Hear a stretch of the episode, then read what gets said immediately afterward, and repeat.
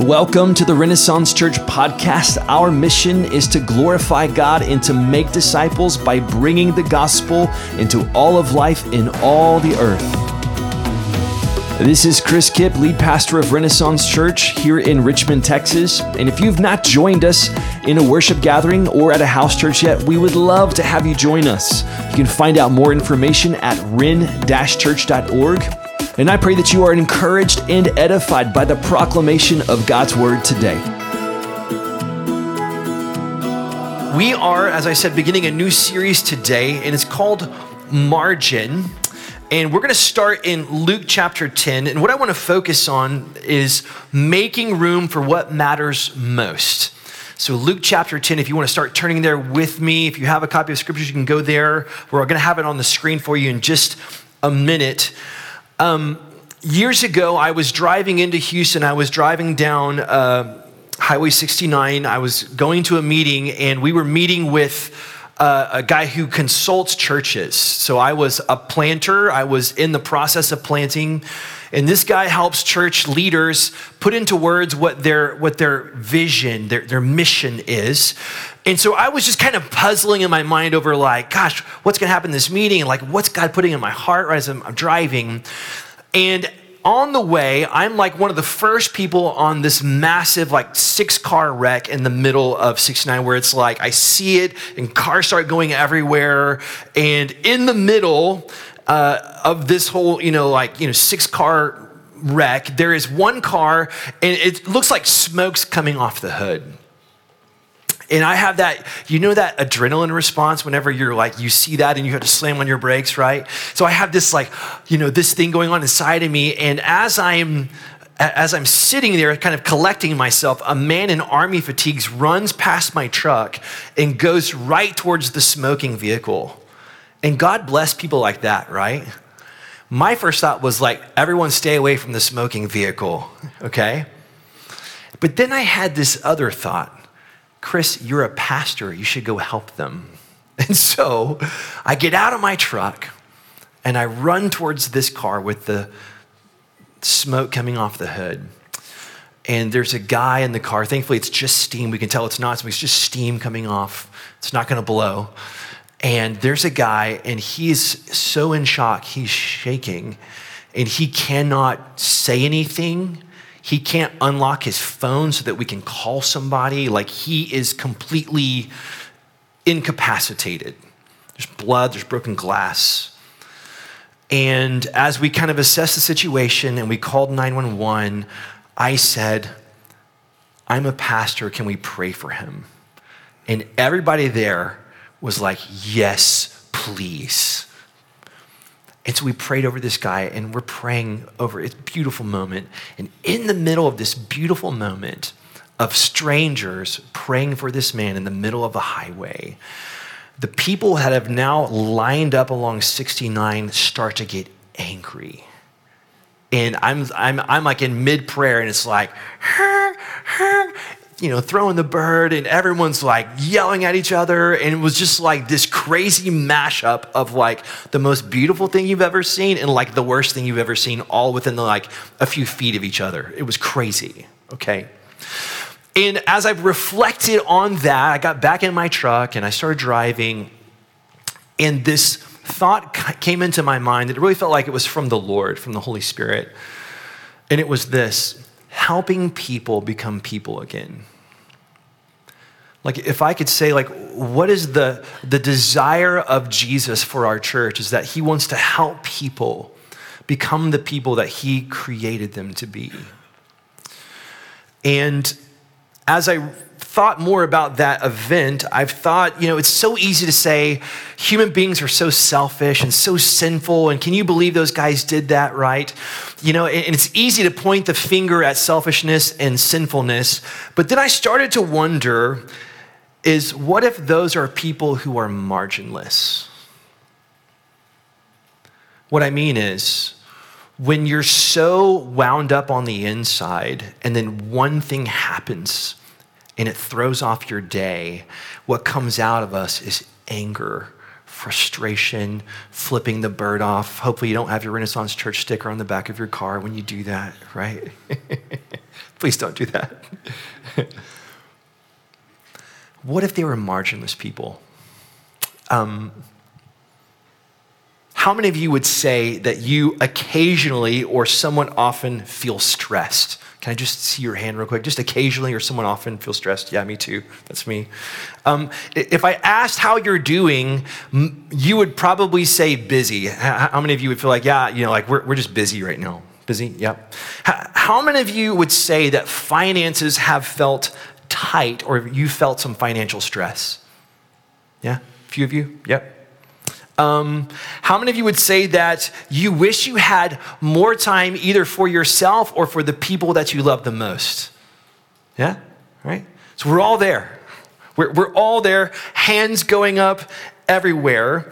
And I think there's something in us that's crying out for margin, for space. Um, I, uh, I'll just keep confessing my sins to you to make you feel better about yourselves, okay? Um, so, um, there have been times where I have reacted to my children and they needed discipline, okay? They needed to be corrected, but my reaction level had less to do with their need to be corrected and more to do with all the other things that were piling up on the inside of myself. Anyone ever been there before? Just make me feel better about myself. Okay, thank you. Thank you. Confession is good for the soul. we have this saying, the straw that broke the camel's back.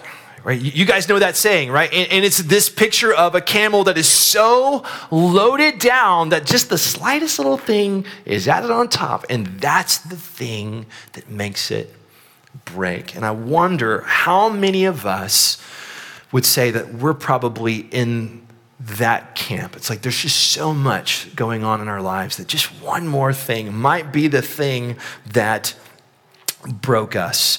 I found this quote. It's by Dr. Richard Swenson. He wrote a book about margin. It's called Margin. And here's what he says The conditions of modern day living devour margin. If you are homeless, we send you to a shelter. If you are penniless, we offer you food stamps. If you are breathless, we connect you to oxygen.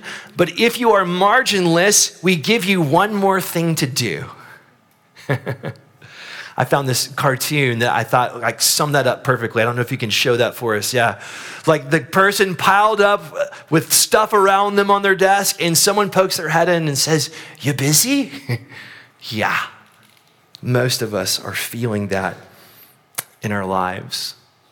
Before we dive into Luke 10, I just want to define margin for us. Margin is the amount available beyond what is necessary.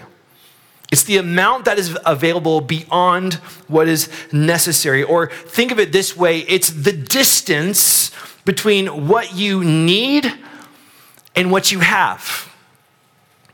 Now, I was trying to find an image of a book that had no margins in it. And the funny thing is, there aren't any. Because every publisher knows that you would never print a book that had no margins because it would be so difficult to read and so frustrating that nobody would ever read the book. And it's kind of like our lives. Whenever we are pushed to the limits, when we've gone beyond what we need, right? And we're into the margins of our lives, we start running out of space. And it's when we're in that place, it's just like one more thing might be the thing that sent us spiraling. Dr. Swenson, he defines it this way margin is the space between our load and our limits. It's like this if I had 30 minutes, right, to get somewhere, and it takes 20 minutes to get there, then I have 10 minutes of margin, right? If I left 30 minutes early, it takes 20 minutes, then I have 10 minutes of margin. Now, I typically wait till about, I have 15 minutes to get there and it takes 20 minutes and I'm five minutes late, right? And then I get stressed out on the road and I wonder why hmm, that's weird. Or it's like this if I have $100, right, and I have $80 worth of bills, then I have $20 of margin. But most of us, if we have $100, let's spend all $100, right? And then that other thing comes along and you get the stress that hits us. Um, I have a, a, printer at home that I print things on, right? And every now and then, if I'm printing like a picture or something, it says document exceeds margins, right? It's, it's a malfunction. And just like a printer, we malfunction when we are pushed too far to the edges of our lives. And today I want to look at the story, a story I've taught on before. It's of Mary and Martha. Many of you know this story. You know already where I'm going this morning, but I want to look at this together. This is Luke 10, Luke 10, verse 38. Here's what it says While they were traveling, he entered a village, and a woman named Martha welcomed him into her home. She had a sister named Mary, who also sat at the Lord's feet and was listening to what he said. But Martha was distracted by her many tasks. And she came up and asked, Lord, don't you care that my sister has left me to serve alone? So tell her to give me a hand. I bet Jesus loves that after a long trip, and it's like people are complaining, right? He handles it so well. Verse 41. The Lord answered her, Martha, Martha, you are worried and upset about many things, but one thing is necessary. Mary has made the right choice, and it will not be taken away from her. This is the word of the Lord. So picture that, okay? Jesus comes to town. It's not like our time where people can call you. Like, I don't know if you've, have you ever hosted Thanksgiving? Few of you, yeah, you've hosted Thanksgiving. And you knew, hopefully, months in advance, maybe weeks in advance, that we're going to be doing this. And so you had some planning and some foresight. But these guys, they, there was no like texting or emailing beforehand. It's like Jesus rolls into town, and Martha's like, come on. And then she's looking at all the guys behind him. She's like, ooh, like, at least 13 people, probably more, are now coming to her house and she's got to, you know, throw Thanksgiving dinner like that, right? And Aunt Betty's not coming with the dressing. Like she's going to have to do it all herself. And it says that she welcomes them. She's happy about this, but she's probably feeling a little bit overwhelmed. And it's the unexpected things that always reveal our lack of margin. The, the Greek uh, word for distracted, it means to draw away, to be driven about mentally, to be overoccupied, too busy about a thing. That's, that's what it means. She is overoccupied. She is too busy. She's driven about mentally. She's distracted by her many tasks. And the first thing I want us to see this morning is that when margin decreases, your stress increases. Everyone say, duh. right? When margin decreases, your stress increases. In Martha's feeling the stress. Uh, Dr. Hans Selye, he's the late Canadian endocrinologist and the father of stress research, he defines stress as the non specific response of the body to any demand made upon it. The non specific response of the body, meaning it's like it could show up in lots and lots of different ways. It could show its ugly head in many different ways. It's a non specific response to any demand that is made upon it. And it's not the circumstance, it's the response to the circumstance.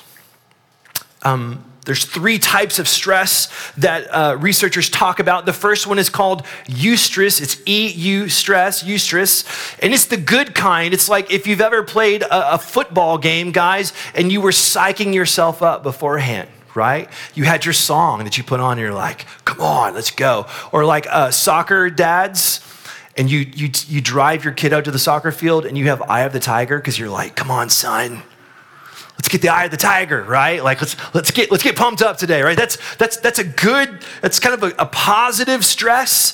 And it's it's a challenge that causes us to be open and resourceful and creative. It's like the deadline at work that's it's reasonable and it's pushing you and it's good. It's like this is a good push. Moms, it's that that that thing in you that hears the cry in the night and jumps up and is like, I'm there. There's something in you. It's like it rises to the challenge of the moment. It's it's a good stress. But the second kind is called distress. And it is what you think it is. It's, it's what we mean when we talk about the word stress. It's when the stress volume becomes negative or destructive. It's when we start pushing outside the margins of our life. This requires management. It's where we recognize it and we sort of try to go positive with it, okay? But then there's a third kind, and maybe you felt this before, it's called hyper stress. Anyone ever felt some hyper stress? You've ever been through like a crazy difficult season of your life, right? I have. It's an excessive volume of stress. It's, it's prolonged distress. It's way outside the margins. Like if you were writing it on paper, it's like filling up every part of the margin of your life. And this is not, uh, this is uh, beyond management. This means we have to reduce stress in our lives. The American Psychological Association, in a 2022 study, said that 76% of adults said that they have experienced health impacts due to stress in the prior month, like the month before the study. It included headache, fatigue, feeling nervous or anxious and or feeling depressed or sad. They found that seven in 10 adults have experienced additional health impacts due to stress, including feeling overwhelmed, experiencing changes in sleeping habits, and or worrying constantly. So if you felt stress, you're not alone. Like statistically, 75% of us in this room are probably dealing with stress on some level. In Martha, she's feeling it. She's getting worked up as she sees this crowd coming into her house. And if you've ever been stressed out, you know, husbands and wives, and your spouse is sitting on the couch in the most peaceful state, maybe they're just browsing the iPad or catching up on a show, maybe they have their Bible open, and inside, you're angry, right? You get kind of mad because you're like, how could you be so calm? Don't you know the world is falling down right now? And that's what Martha's feeling in the moment. And the biblical truth that is on display is this you and I are limited creatures. We serve a limitless God, but we are limited creatures. Don't get me wrong, you're very capable. I know right? There, there is a space on the paper that inside the margins, like that's you. You are all over that. You are capable of that, right? But you are um, not li- you are not unlimited in your capabilities. You're not unlimited in your capacities. Genesis 1 and 2, if you follow the story of creation, you see that God creates day and he creates night. And night is when we're supposed to be resting. He makes Adam to work in the garden, right? He, he makes Eve to help. They're working together, they're doing stuff. But then there's a point in the day called the cool of the day where God comes and he walks with them. And it's a picture of relationship and time and pleasure and play. Later on, God would institute this thing called a Sabbath day. I was at uh, our local coffee shop the other day, and one of the young workers in his 20s, he comes out of the kitchen and he gives me my food, and I say hi to him. I said, How are you doing? he goes, I'm just so tired. It's like, it's like I just need a day to not do anything. He doesn't come from a Christian background. I was like, have you ever heard of a Sabbath day before? He's like, no, that sounds that sounds familiar. Like maybe Black Sabbath, like the band, right? Or something. I don't know what he's thinking. And I'm like, yeah, it comes from like Jewish law. Like God creates the, the world in six days, and on the seventh day, he rests. Not because he's tired, but because he's showing people how to live, that they need rest. He's like, oh. And I think he was looking at me like, are you converting me right now? Right? I didn't go all in on Jesus at the moment. We're finite, limited creatures. Psalm 103, verse 14, it says, For he, talking about God, knows what we are made of, remembering that we are dust. Did you know that God doesn't expect you to do everything and be everywhere and say yes to everything? He does not expect that from you. But the thing is, we live in a world of progress. 200, 300 years ago, at nighttime, you, you, you had to go to sleep because guess what? There were no light bulbs in your house. There was no Netflix to watch. There was no glowing screen in your hand. It's like, well, I don't want to burn up the candle, so I guess we'll just go to bed right now. And then we'll get up in 12 hours and we'll start working. They used to have this thing called a it was like a, a, midnight, like they would wake up after like a good six hours and they would hang out and talk. And then they'd go back to bed for their second sleep. If you read documents from that time period, they talk about their second sleep. And then they would get up with the sun and start working. Does anybody else want a second sleep? Amen, right? That sounds fantastic. I, I, I think I was born in the wrong time period. But now we have progress, and the, the push of progress is more and it's better and it's faster. And the books and the self help stuff is all about hacking your life just to get a little bit more out of it. And let me tell you, if we live that way, we're going to burn ourselves out. And it's actually not what God wants from you. In verse 40, Martha asked this question, and, and it's a revealing question, right? She says, Lord, don't you care that my sister has left me to serve alone? So tell her to give me a hand. And this is interesting because whenever we get pushed beyond our limits, what happens is things start to go haywire. And one of the things, one of the first things to go haywire, it's, it's this, and it's my second point. When margin decreases, relationships suffer. Anyone else found that out before? When margin decreases, relationships suffer. And all of a sudden, it's not peaceful in the house anymore because Mary is having the best time sitting at the feet of Jesus, and Martha is like feeling all the strain in the kitchen, and she's looking at her, and her eyes are burning through her back. And she's like, Jesus, don't you see how awesome I am and how hard I'm working to make sure that you guys eat? Would you please tell her to join me in the kitchen? Relationships begin to suffer. There's three spheres of relationships relationship with God, relationship with self, and relationship with others. You were made for all three of these things, okay? And I would make an argument that if one of these is missing, the others are going to suffer. So, this relationship with self, Martha is distracted on the inside. She's feeling all the pressure. She's got all the stuff building up inside of her.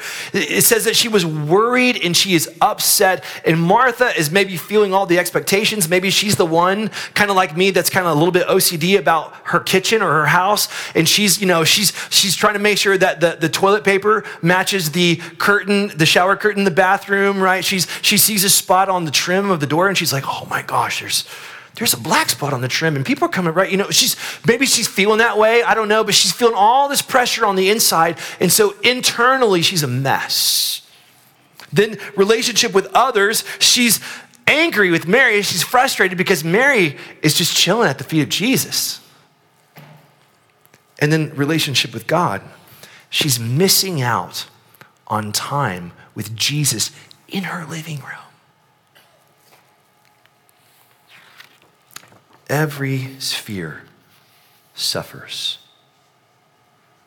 The thing is, misery loves company, doesn't it? And when we're miserable, we just want to spread that around. Let's get everybody stressed out. Come on. Right? And the biblical truth that's on display is that our relationships are the only things that will carry with us into eternity. Can I say that again? Our relationships are the only things that will carry into eternity. 1 Corinthians 13 13. Now these three remain. You probably have this bumper sticker. You have it stitched on a little thing in your, on your, in your house, right? These three remain faith, hope, and love. But the greatest of these is love. Why? Because when you're in eternity, you're not going to need faith anymore. You will see him face to face. You don't need hope anymore because all your hopes have come true. You are with the Lord. The only thing remaining, the only thing that you will carry with you from this life, it's not your faith, it's not your hope, it's your love. There's this interesting passage, Luke 16, verse 9. And here's what Jesus is talking about uh, worldly wealth. And he says, I tell you, make friends for yourselves by means of worldly wealth, so that when it fails, now he said, when it fails, they may welcome you into eternal dwellings. What?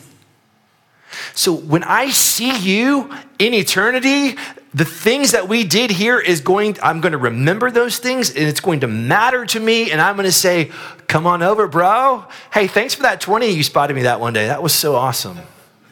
Right? Thanks for letting me borrow your lawnmower. I should have brought that back to you. I'm really sorry. you know? It's so interesting that it's the relationship that we carry with us into eternity. And here's what Jesus, I think, is trying to get her to understand and getting us to understand is that we can sacrifice ourselves on the altar of the urgent and miss what is actually significant. It's your relationships. And Jesus, his response is so kind and it's so gentle. And here's what he says to her He says, Martha, Martha, repent, woman, you are in sin. No, he doesn't say that. He says, You are worried and upset about many things, but one thing is necessary. Mary has made, get this, the right choice. You're working so hard for me in the kitchen. Awesome. Great. But Mary, she made the right choice, and it will not be taken away from her. Here's the third thing you have the power to choose your margins. Mary made the right choice. I've heard people say before, Man, I was pushing myself so hard. I was just working all the time and not taking care of myself. And then I got real sick, and God just had to sit me down tell me to slow down, right? And sometimes I wonder, it's like, no, God told you to sit down way before you got yourself in that mess, and your body's told you to sit down. Because your body said, I ain't made for this. Why would we wait for God to sovereignly sit us down when He's given us His wisdom to say, hey, let's avoid that? Amen? We can avoid that. He's given us the power to choose. Now, here's the thing is that this is the hardest part because you know how it goes. I want to lose 10 pounds, but I also want to eat ice cream. And you know what wins? Ice cream. Ice cream because it's 106 degrees outside. You know what I'm saying? It's hard to make the choice. And most of us live with distress or hyper stress because honestly, we think there's no other way. Like, this is how we live. This is life in Houston, Texas. This is life in Richmond, Texas. It's so normal and it's so common. Last week, Jason walked us through the Sermon on the Mount, and there's this one part where Jesus tells them, He says, Do not worry, saying, What will we eat, or what will we drink, or what will, will we wear? So, those are all like basic necessities. Don't worry about those things. Here's what He says For the Gentiles eagerly seek all these things meaning everyone around you is running after that stuff. And he says this Your heavenly Father knows that you need them. But seek first his kingdom and his righteousness, and all these things will be provided for you as well. What Jesus points to, and it's the reason why we have such a hard time making a choice, is that we trust in our own efforts outside the margin of our life, if we would just work a little harder, spend a little bit more time, maybe just push ourselves a little bit more, maybe pick up that extra 30 minutes in the morning or, or two hours in the evening or whatever it is, like whatever you're pushing yourself to do, right? If we'll just push a little bit harder, everything is going to be okay. And we're trusting in our own efforts more than we trust in God to fill the gaps in our life. He knows that you need them. And He was actually going to provide them for you. Jesus reveals a core issue of trust for us. And so, what would happen if we trusted the Lord more? Because we know what happens when we max ourselves out. We, uh, we have this sort of little joke on Sundays when we say, What do you want, want to eat for lunch? And everyone says, Chick fil A. And Chick fil A is closed on Sundays. It's my Chick fil A. Anybody know that? No? We don't need to go there. We don't need to go there closed on Sundays. And guess what? Monday through Friday or Monday through Saturday, there's like three lanes of cars circling the building. Have you ever thought about that before? There used to be these things called blue laws in America, and you couldn't do anything on Sunday. Really? It's like, let's go to the store. Oh, wait, it's closed. We can't. I guess we're just going to sit at home, right? Now that's all changed because of progress.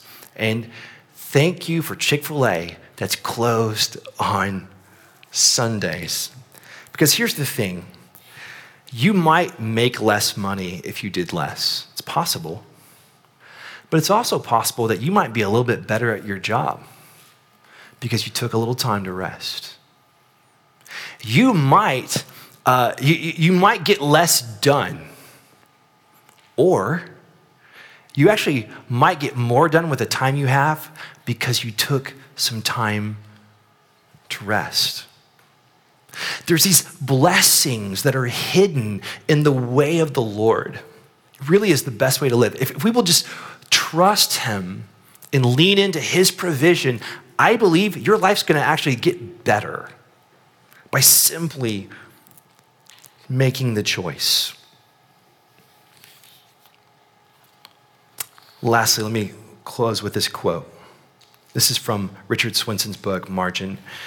He says, Marginless is fatigue, margin is energy. Marginless is red ink, margin is black ink. Marginless is hurry, margin is calm. Marginless is anxiety, margin is security. Marginless is culture. Margin is counterculture. Marginless is the disease of the new millennium. Margin is its cure. When Jesus told Martha that what Mary had chosen was better and that it would not be taken from her, just think about what he's saying. What he's telling her is that if she would have welcomed them into the door, poured a few glasses of water, and sat down, that would have been better. Better. so I think for us, there, there's, there's a change of our mindset to really think about what is actually better. When margin decreases, your stress increases. As margin decreases, our relationships suffer, and you and I have the power to choose our margins. I need margin. How about you? Yeah. So, how's your stress level this morning? I'll be honest, as I was reading books about stress, I felt stressed out. I was like, oh my gosh, I'm getting stressed reading about stress. Are you distracted? Are you worried? Are you upset? How are your relationships? God, self, others? Are you trusting your own effort more than you're trusting God?